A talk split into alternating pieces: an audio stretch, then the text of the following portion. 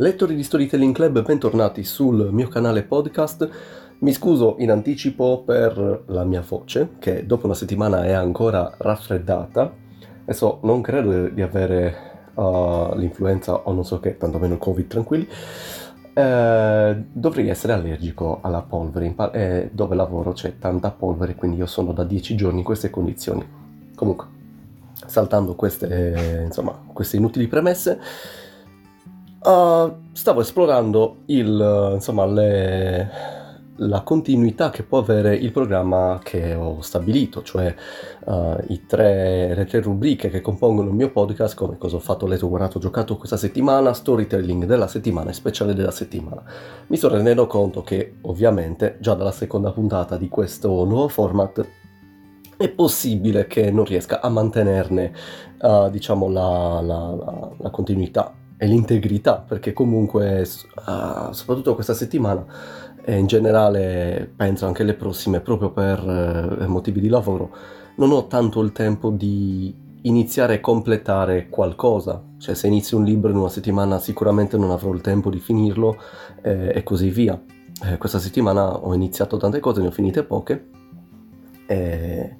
e quindi per quanto riguarda la prima rubrica, da oggi e in generale sempre parlerò semplicemente de, di qualche accenno, vi do uh, qualche spunto che completerò in degli speciali uh, una volta che avrò completato le opere di cui sto parlando.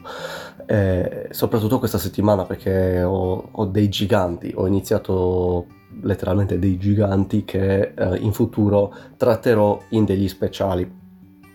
Detto ciò, partiamo. Cosa ho letto questa settimana? Ho anche guardato. Allora,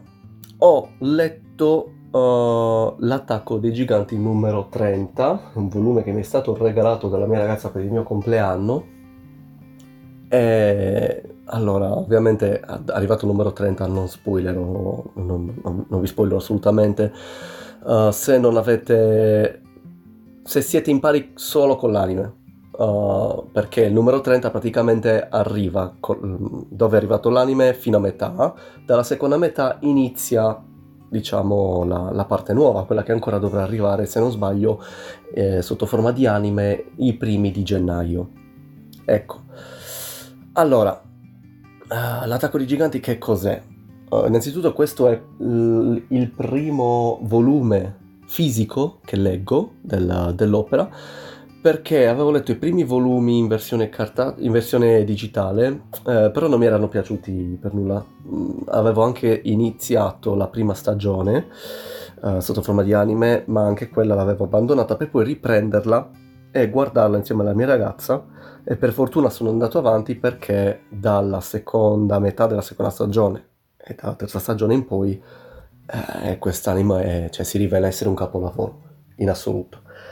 eh, sono felice di averlo continuato perché la prima stagione parte proprio lenta, ma in ogni caso parliamo cosa, di cosa sto parlando, che cos'è l'attacco dei giganti. L'attacco dei giganti è un'opera di... Uh, non ricordo mai i nomi degli autori, mai. Isayama, ecco, ce l'ho sempre in testa, ma poi non, lo, non me lo ricordo. Comunque di Isayama, che chi è? È un, un artista che una, uno scrittore, un disegnatore che in origine non sapeva disegnare, questa è la cosa che, che mi colpisce da subito. Infatti i primi volumi uh, sono veramente brutti da, da, vedere, da leggere, soprattutto se siete abituati a, a insomma, delle opere eh, esteticamente ricercate, questo non lo è assolutamente. Ma lui chi è? Um, Isayama è una persona che ha un'idea, che ha avuto una grande idea,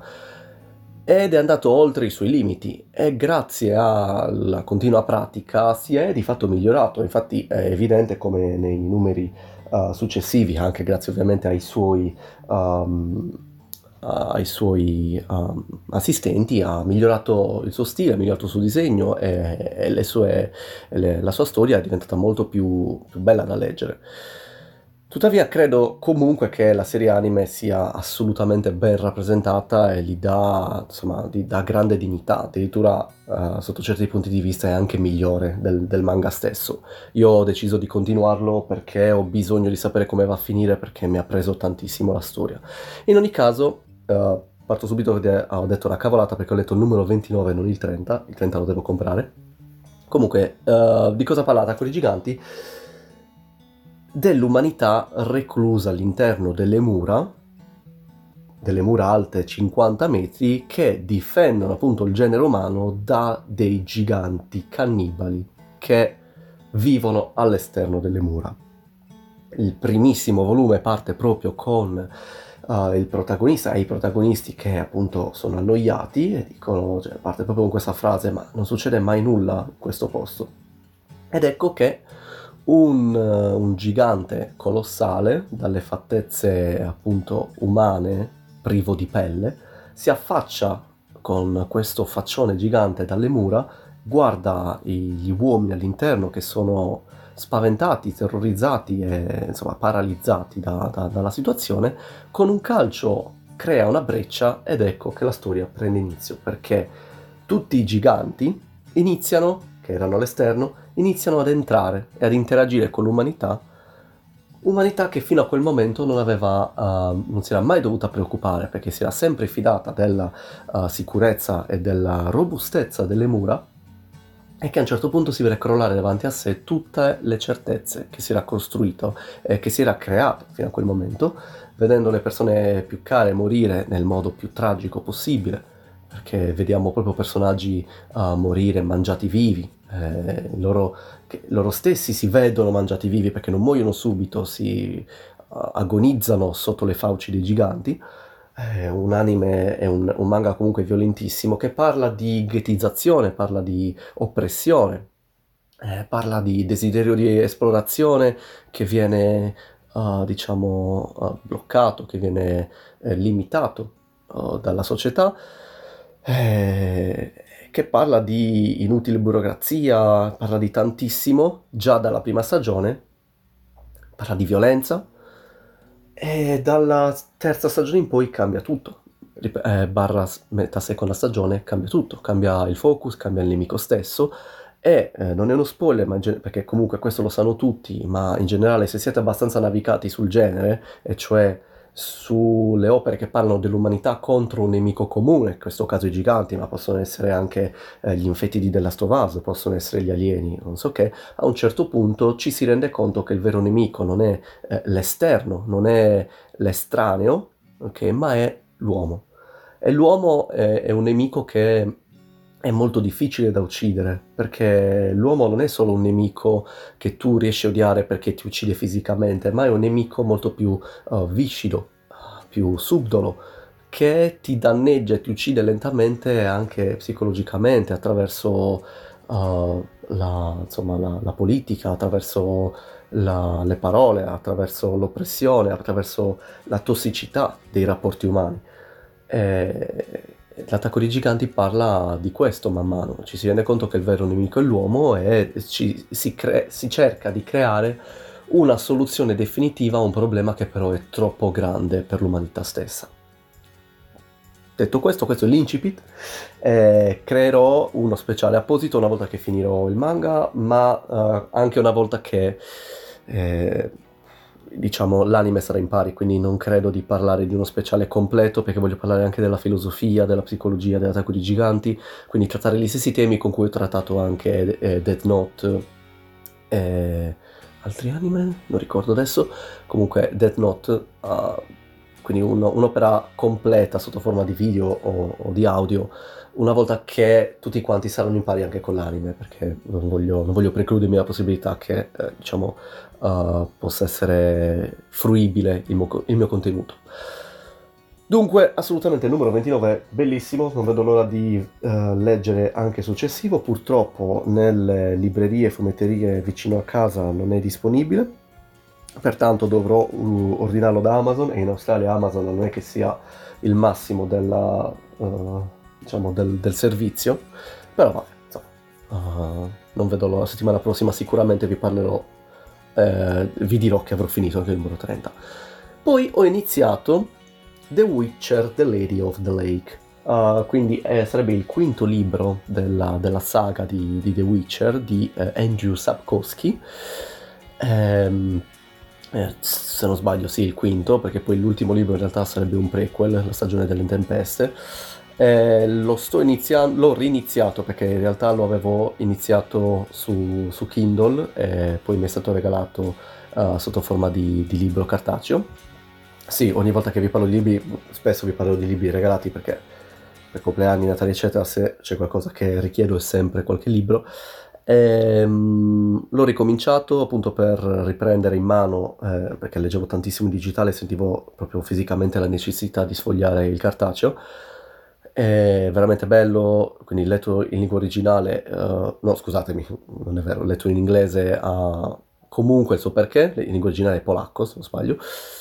E, um, part- una particolarità del suo autore è che diciamo che questa saga è conosciuta ai più ormai grazie alla saga videoludica creata apposta per, per The Witcher da, dalla casa produttrice CD Projekt è la stessa di, uh, che, ha, che, si è vista fallire davanti a sé tutta la sua nomea, tutta la sua uh, reputazione a causa di uh, Cyberpunk 2077, ma vabbè, non parliamo di quello. Comunque il suo autore è arrivato a odiare quasi la sua opera stessa sotto forma videoludica, perché purtroppo è, è anche uno abbastanza con un carattere particolare. Eh, purtroppo tutti conoscono The Witcher grazie soprattutto al terzo capitolo del videogioco che ha avuto un successo enorme eh, e purtroppo prima di quel momento quasi nessuno se lo filava Sapkowski. E quindi anziché ringraziare diciamo la, il successo ottenuto tramite questa pubblicazione è arrivato a, a odiare tant'è che se eh, un fan va a farsi uh, autografare da, a un Comic Con, per esempio, una copia del, del videogioco dal, dal, creatore, lui si rifiuta, ti guarda male, insomma, è proprio scorbutico da questo punto di vista. In ogni caso, uh, anche questo è praticamente l'ultimo volume di, di una saga che ancora non spoilererò, a parte che non ho finito, è mh, mm, bellissimo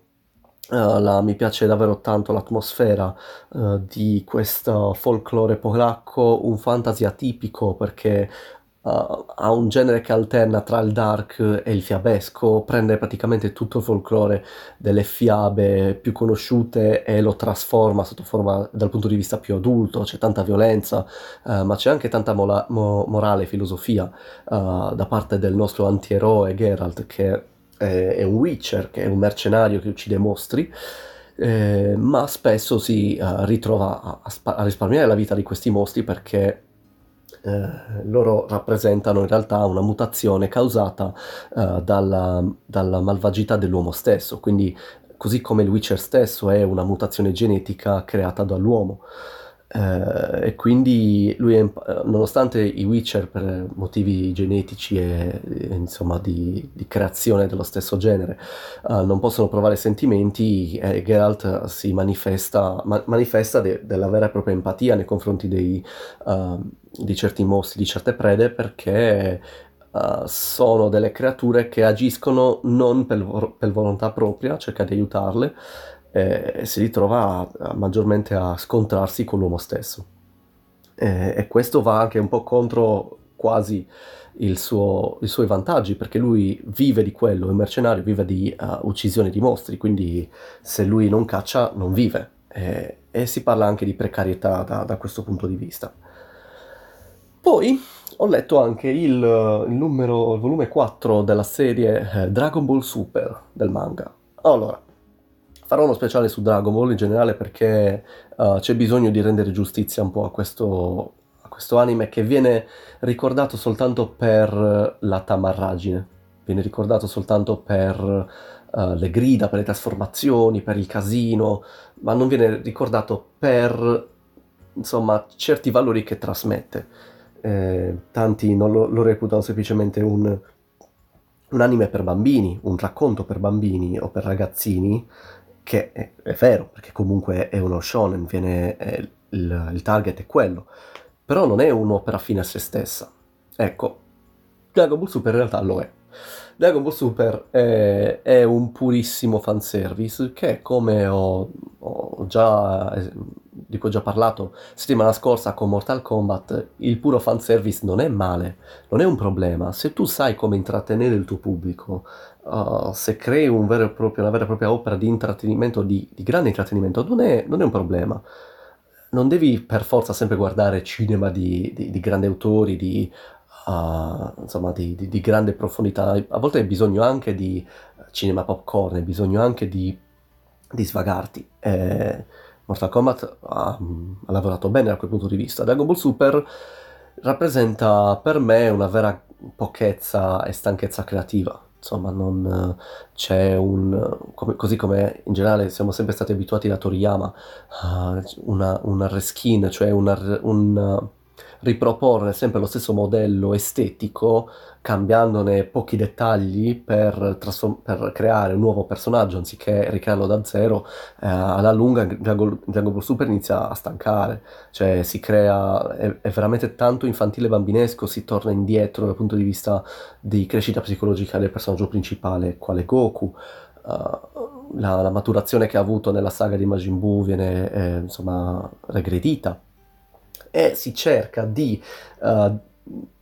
in generale Toriyama, uh, adesso io non ricordo se uh, Super è stato disegnato proprio da, da Toriyama, adesso non vorrei dire la cavolata perché io da quel punto di vista non so neanche se sia ancora vivo tra l'altro, perché mi sono proprio perso da quel punto di vista, ma in ogni caso eh, è canonico, Dragon Ball Super è canonico, quindi io mi attengo alla eh, storia di Dragon Ball Super così come una vera e propria continuity della storyline di Dragon Ball. Eh, in ogni caso questa saga è sempre stata caratteris- catar- catar- caratterizzata da una grande satira, piuttosto infantile, però insomma leggera, eh, dove ci sono dei nemici molto grotteschi, nemici molto buffi, particolari, poco seriosi, uh, alternati da nemici, te- nemici, terribili. Cioè, io ero rimasto traumatizzato da Cell quando ero piccolo, vedere questo pungiglione che risucchia letteralmente le persone fino a, a, a prosciugarle, dalla, da, dalla quale non rimane nient'altro che la loro pelle. Eh, in Super questo non succede, in Super le, i nemici sono mal caratterizzati. Eh, forse il meglio caratterizzato sarà uh, Moro, quando adesso devo ancora finire il volume 11, però Moro sembra essere uh, molto più originale. Eh, nel 4 si parla di Black Goku, cioè stiamo ancora parlando della versione malvagia di Goku, eh,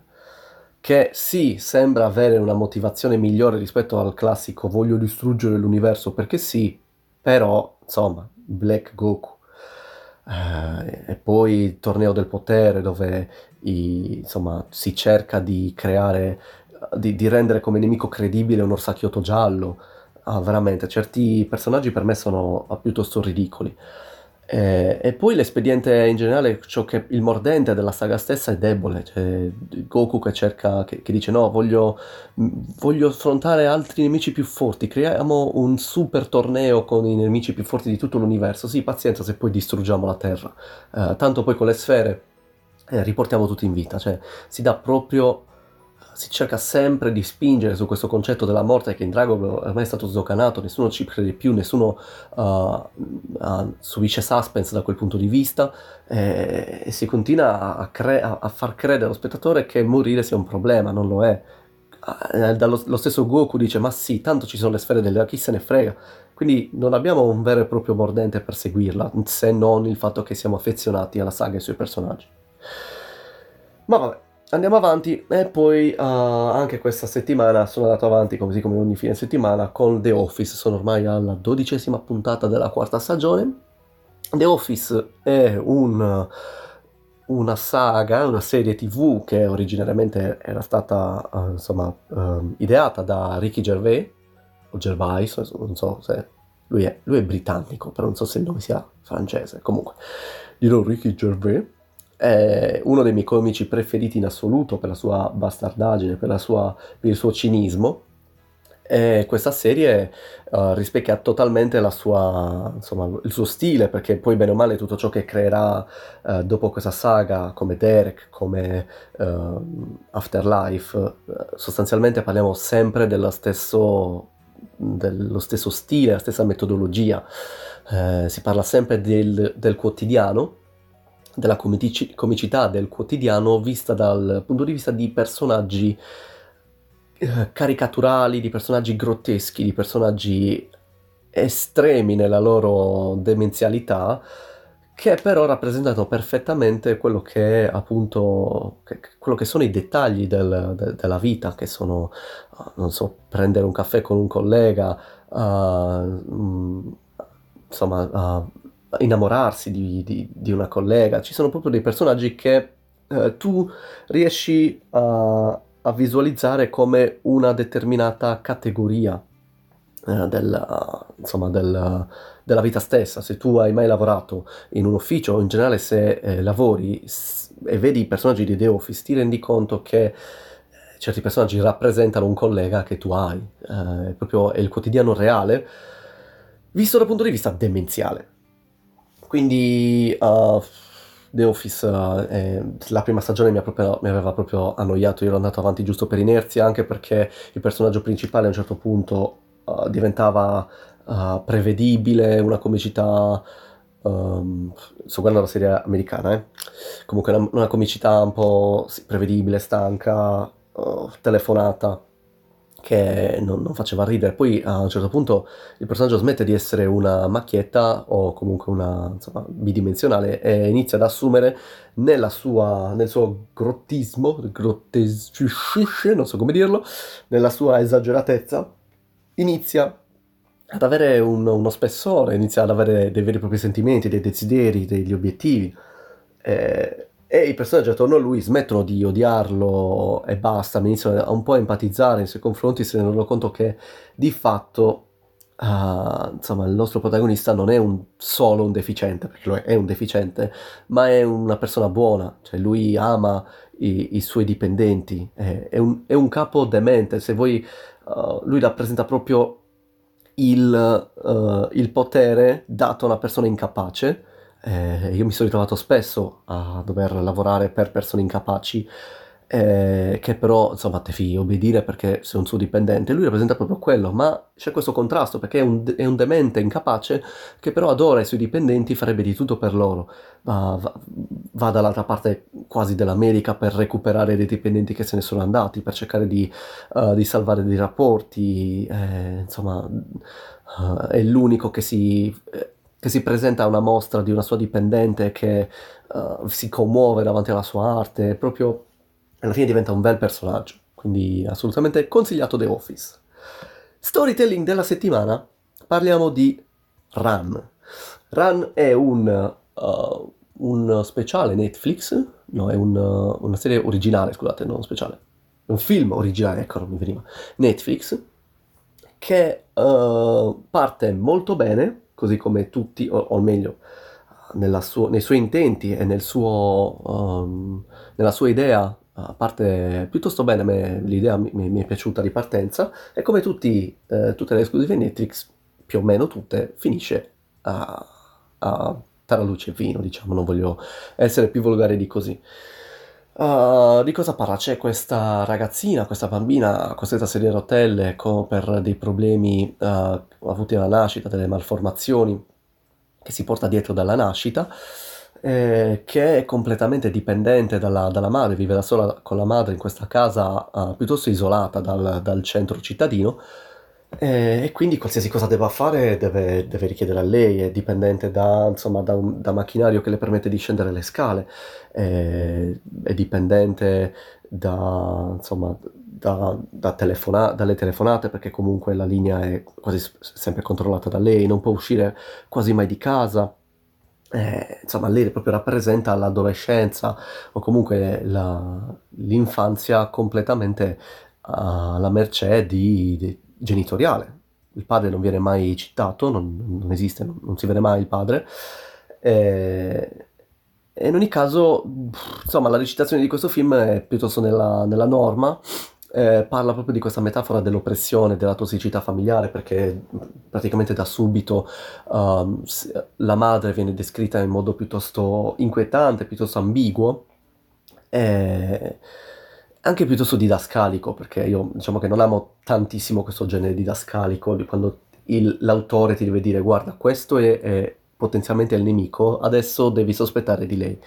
Quindi uh, sono un po' restio da questo, da questo punto di vista. Eh, però è reso bene il fatto che mh, mm, rimane sempre coerente questo film, perché comunque l'oppressione viene manifestata grazie alla disabilità della protagonista, che se la madre spegne il meccanismo che le fa scendere le scale, lei non può scendere le scale se non ferendosi. Uh, diciamo, se la madre uh, la chiude in, in, camera, per lei sarà un casino uscire perché appunto è disabile, lei è completamente dipendente dalla madre, quindi se la madre diventa suo nemico, lei eh, deve cavarsela da sola, ma non può, non può farlo, non, è, non ha le, le, capacità, quindi dovrà andare contro il suo stesso, la sua stessa disabilità per superare eh, questo, questa, mm, insomma, questa oppressione, questa difficoltà naturale che, che, che subisce e che, che possiede. Eh, tutto questo va in un climax che a un certo punto diventa, uh, l'autore decide di darci lo, spiega, lo, spiegone, uno spiegone che arriva veramente in modo ridicolo. Uh, diciamo che la protagonista... Allora, l'autore ha creato questa storia e ci ha messo dentro una sorta di intreccio che più o meno potresti anche intuire dal suo inizio. Non spoilerò, tranquilli, però... Uh, siccome la storia si regge due, su due personaggi, cioè la figlia e la madre, non hai tanti elementi che possono permettere, o meglio, ce li potessi avere e li dovessi creare, però uh, lui non aveva, a quanto pare, nella sua mente tanti elementi che potevano trasmettere e dire a, al fruitore della, del suo film l'origine di tutti questi problemi. Ecco, cosa fa? A un certo punto la, la ragazza si ritrova praticamente in un luogo, la madre la, la, met, la porta in questo luogo, apre una scatola e questa scatola ha proprio in ordine tutta la spiegazione della storia fino a quel momento, tramite foto, tramite documenti. Ok, c'è la madre che fino a quel momento nasconde della, una verità, decide di chiuderla in un luogo dove in questo luogo e sono richiu- rinchiuse tutte le, le, informazioni che questa bambina non doveva essere a conoscenza, però il, il, insomma, il telespettatore doveva esserne, doveva saperle. Quindi, in modo veramente ridicolo, lei apre questa scatola, vede i documenti, scopre le informazioni e il lettore, scusate, il, il telespettatore, insomma il fruitore, scopre la verità in questo modo piuttosto stupido. E quindi veramente lì, da quel momento in poi, ho detto ok, basta, cioè veramente ho, ho finito il film, sì, carino, un finale uh, poi uh, particolare, non, insomma, non banalissimo, ci sta. Uh, sì, è piaciuto, cioè non è un brutto film, però davvero certe, ci sono delle uscite che sembrano veramente tirate fuori da un ragazzino delle medie, quindi io, insomma, sufficiente un film da venerdì pomeriggio, non lo so, da so, fine settimana. Beh, se volete vedere qualcosa di non troppo impegnativo ci sta, anche perché è partito con, delle, con tutt'altra intenzione e l'idea era piuttosto carina, anche perché questa ragazza eh, deve proprio combattere contro la sua disabilità, deve soffrire, eh, letteralmente dovrà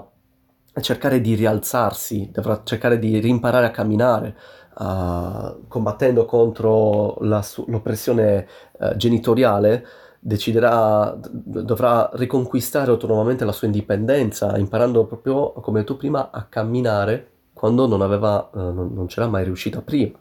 Quindi metaforicamente è anche carino, però insomma, niente di, niente di che. Ora, speciale della settimana, ragazzi, vi porto un libro che è già il mio libro preferito di, dell'anno fino ad ora, cioè, insomma sarà difficile batterlo, che è Sul lettino di Freud, una, un libro di eh, Irwin Yalom, non so se si pronunci così, uh, la traduzione del, del film stesso eh, scusate, del libro eh, è un po', un po', stupida perché in realtà sarebbe in inglese Lying on a Coach, che si riprende appunto il, il classico divano freudiano della, insomma, della, uh, dello psicologo però questa traduzione italiana insomma va ad attirare una certa categoria di pubblico italiano che secondo me è piuttosto fuorviante. Perché insomma un, non ti aspetti un libro di questa portata. Questo è un romanzo è una, una psicoanalisi romanzata. Uh, ma prima di tutto vi parlo un po' di chi è molto brevemente di, di chi, vi parlo di chi sia Irwin Yalom è uno psicanalista, uno scrittore psicanalista uh, della psicanalisi esistenziale. Cosa vuol dire? Praticamente lui uh, ha, ha, fatto degli scritti e secondo lui appunto uh, la psicologia esistenziale si incentra uh, in quello che secondo lui sono i quattro dati della condizione umana, che sono l'isolamento, la mancanza di significato, la morta- mortalità e la libertà. Uh, lui quindi discute nei suoi scritti il modo in cui uh, la persona umana può rispondere a queste preoccupazioni in modo funzionale o disfunzionale. Questo è in generale uh, l'intento dell'autore. Eh, tuttavia in quest'opera specifica ehm, lui parla della psicona- psicanalisi romanzata, parla della, dello stile della psicanalisi. Eh, e quindi sotto forma di personaggi, dei suoi personaggi, lui credo che uh, vada a rappresentare tutte le sue idee, tutte le sue uh, incongruenze, tutte le sue, una sorta di dialogo interiore che va a, insomma, a cercare di capire quale sia il, um, la, la, soluzione perfetta, la soluzione migliore per il cliente, per il paziente. Eh, I personaggi sono interamente raccontati sotto forma di dialogo, cioè loro, tu riesci a visualizzare i loro comportamenti, i loro stessi lineamenti grazie ai loro atteggiamenti, alle loro discussioni, ai loro dialoghi, a, al loro carattere tu empatizzi con loro avendo forse due righe di spiegazione della loro, della loro fattezza fisica, per dire. Però è tutto incentrato appunto sulla, uh, sul, sul, dialogo. Eppure una matriosca, matriosca analitica uh, di psicanalisi su più livelli. Cioè, noi abbiamo il personaggio principale che è Ernest, che è uno psicanalista, che all'inizio lui va a um, diciamo, psicanalizzare, ma non è il termine giusto perché lui praticamente uh, lavora per il tribunale perché il, uh, come si chiama, il, uh, il suo paziente è, è accusato di, um, diciamo, abusi sessuali o comunque adesso non mi viene il termine, comunque ha, ha approfittato sessualmente, ha, ha, sfruttato la sua posizione di potere su una sua paziente. Ecco, quindi eh, il libro parla proprio della, di tentazioni, della tentazione che, viene, che, c'è nella psicologia, ma anche un po' nel genere umano, e nel, nell'integrità professionale e non della persona. Oh, tentazioni che possono essere sessuali o economiche, o comunque in generale uh, di, di, qualsiasi tipo, uh, cercare di uh, riconoscersi e di imporsi professionalmente e caratterialmente su un'altra persona, uh, ma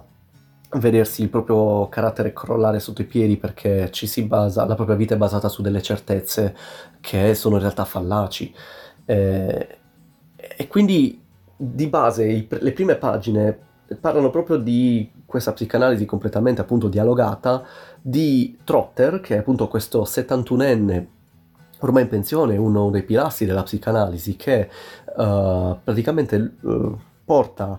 uh, sul banco la sua tesi principale, che è quella di essere onesti, il suo stile è quello di essere sempre onesti con, proprio, con i propri pazienti, cioè cercare di Uh, insomma, venire incontro al paziente senza sfruttare uh, una, uno stile standard o una tecnica standard, ma variare sempre comunque, cercare di uh, creare come un sarto un vestito che sia perfettamente indossabile da chiunque. Purtroppo però questo stile gli va alla fine anche contro perché appunto uh, avviene che questa sua paziente si, uh, si innamora di lui perdutamente uh, nonostante la grande differenza d'età, eh, lui si ritrova sessualmente coinvolto da, dalle, sue, eh, insomma, da, dalle sue avance fino a cedere perché poi alla fine si rende conto che l'unico modo di, eh, per curare la sua paziente è... Allora, quello di cui sto parlando è solo l'inizio, eh, quindi non sto spoilerando nulla. Quindi eh, lui si rende conto che l'unico modo per curare la sua paziente, quindi l'unico modo per variare la sua tecnica per aiutare la sua paziente è proprio quella di assecondare i suoi desideri, i suoi desideri sessuali. Per questo motivo quindi verrà incriminato e Ernest, il nostro protagonista, sarà uh, colui che insomma giudicherà se psi- psicologicamente uh, imputabile o insomma se, se tutto questo è, è, normale oppure no. E vi lascio scoprire a voi insomma quello che, che succede. Tuttavia lo stesso Ernest sarà, è un personaggio dalle mille sfaccettature, lui è, è un personaggio che cerca sempre eh, che mette al primo posto il benessere dei suoi pazienti, mette al primo posto uh, a qualsiasi costo la cura appunto dei suoi pazienti e gli rimarrà per sempre impressa la psicanalisi di Trotter, gli rimarrà per sempre impressa la, uh, insomma, quella, quell'evento che inevitabilmente uh, coinvolgerà anche lui da, da, un certo punto di vista. E dicevo la matriosca analitica perché lo stesso Ernest poi andrà da un supervisore che non so, cerco di ricordarmi il nome. Oh, Marshall, ecco. Marshall è un altro personaggio invece che insomma rappresenta un grande esponente della psicanalisi, perfettamente sicuro di sé, dal grande carisma. Um, è, insomma incredibilmente travolgente eh, e illuminante anche per il, nostro, per il, nostro, personaggio, che rappresenta quasi un padre, uh, diciamo, lavorativo nei suoi confronti, un padre professionale, ecco, scusate, eh, meglio perché dal quale Ernest rappresenta appunto suo, la, la, sua prole professionale da quale a un certo punto si dovrà distaccare per poter crescere definitivamente perché le loro idee a un certo punto uh, si separeranno uh, e prenderanno appunto strade diverse, loro, le loro vite prenderanno appunto strade diverse. Poi abbiamo invece Carol che è una donna dal carattere molto forte che uh, viene descritta inizialmente da... Um, eh, insomma, come una, una, donna tossica, aggressiva, una donna appunto quasi pazza, ma che poi si rivela essere una, una, insomma, una donna dalla, da dei grandi valori, da dei grandi, nonostante il suo essere puramente vendicativo da, insomma, da, da, un grande, da una grande personalità che arriverà ad aiutare lo stesso Marshall. Cioè, Marshall all'inizio viene messo alla, alla, alla, cima della catena alimentare della psicologia descritta da Irwin. Uh, Carol invece si dimostrerà quasi al suo pari nonostante faccia un lavoro completamente diverso. Lo stile narrativo e di scrittura è, è assolutamente scorrevole, uh, io non, non, sono riuscito a staccarmene, anche dei punti più intricati, è molto tecnico, la, la psicanalisi viene vista da, mh, mm, sotto tutti i punti di vista, con terminologie te- tecniche, ma che non, viene, non, è mai pesante, non è mai uh, incapibile, non è mai confusionario, anzi è, è piuttosto chiaro sempre. E, e, ci sarà sempre un'analisi e controanalisi tra uh, due personaggi che a un certo punto verranno a incontrarsi, quali Carol ed Ernest, di cui vi parlavo prima. Um, lui, il libro è talmente intrecciato, talmente incasinato, che io non, non riuscirei a immaginare, non, non, riesco a capire come Irvine abbia fatto a descrivere in modo così chiaro la vicenda, perché ci troviamo davanti a un paziente che finge di essere malato e finge eh, una propria, eh, insomma, un proprio problema, crea una vera e propria storia fasulla eh, davanti a uno psicanalista che invece cerca di, ehm, insomma, curare il suo problema completamente inventato e ci troviamo davanti a questo tira e molla, a questa partita di ping pong tra reale e irreale, del quale il lettore è a conoscenza, ma i due personaggi no, e, e tu non perdi mai il segno, è incredibile questa cosa. E in generale alla fine il si creano delle, delle, dei contrasti e delle, dei rapporti di subordinazione che una volta interrotti, una volta rotti, ci si rende conto che i personaggi sono uh, molto meglio capaci di risolvere uh, i loro problemi personali, eh, i problemi personali, persone anche di altri, una volta che si intrecciano i ruoli. Uh, così come appunto la stessa Caro che è un avvocato che si trova a interagire con un altro psicanalista eh, sono personaggi che non riescono ad aiutare se stessi, ma una volta, ma grazie alla psicanalisi e grazie al, al dialogo eh, a, a, cercare di aiutare gli altri, riusciranno a trovare la chiave anche per aiutare se stessi. Quindi questo è un libro meraviglioso che veramente mi è, mi è piaciuto tantissimo. Io ve lo consiglio, consiglierei anche se non siete amanti del genere, di, anzi no, in realtà no. Diciamo che se voi odiate la psicologia e proprio siete quelli che no, la psicologia è inutile, non me ne frega niente, non, mi irrita soltanto pens- insomma, venire a conoscenza di tutte queste tecniche che sono fuori, lasciate perdere, state il più lontani possibili. Se invece siete affascinati da questo mondo, come lo sono io, perché comunque io non sono un addetto al settore, sono solo un appassionato, ve lo consiglio assolutamente, credo che mi ringrazierete calorosamente perché veramente ehm, io dopo questo libro voglio leggere tutta la sua bibliografia di, appunto di Irwin. E, e niente. Ragazzi io spero che questo, questi consigli vi siano utili che uh, vi abbia interessato o che invece abbia magari esplorato da punti di vista che non avevate uh, considerato fino a questo momento di tutte le opere di cooperato fino ad ora o ancora meglio, come dicevo la settimana scorsa, se vi ho incuriosito ad approfondire o a conoscere qualcosa di cui invece non eravate a conoscenza in precedenza. Io vi ringrazio per aver ascoltato anche questa puntata, vi invito a seguire il mio blog, il mio sito blog, sempre Storytelling Club e anche canale YouTube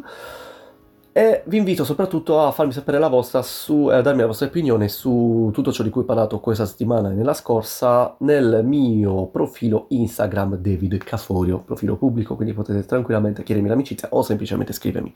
Vi ringrazio per aver seguito anche questa puntata e ci sentiamo a... No, ci sentiamo, ci vediamo settimana prossima. Grazie a tutti, una buona giornata.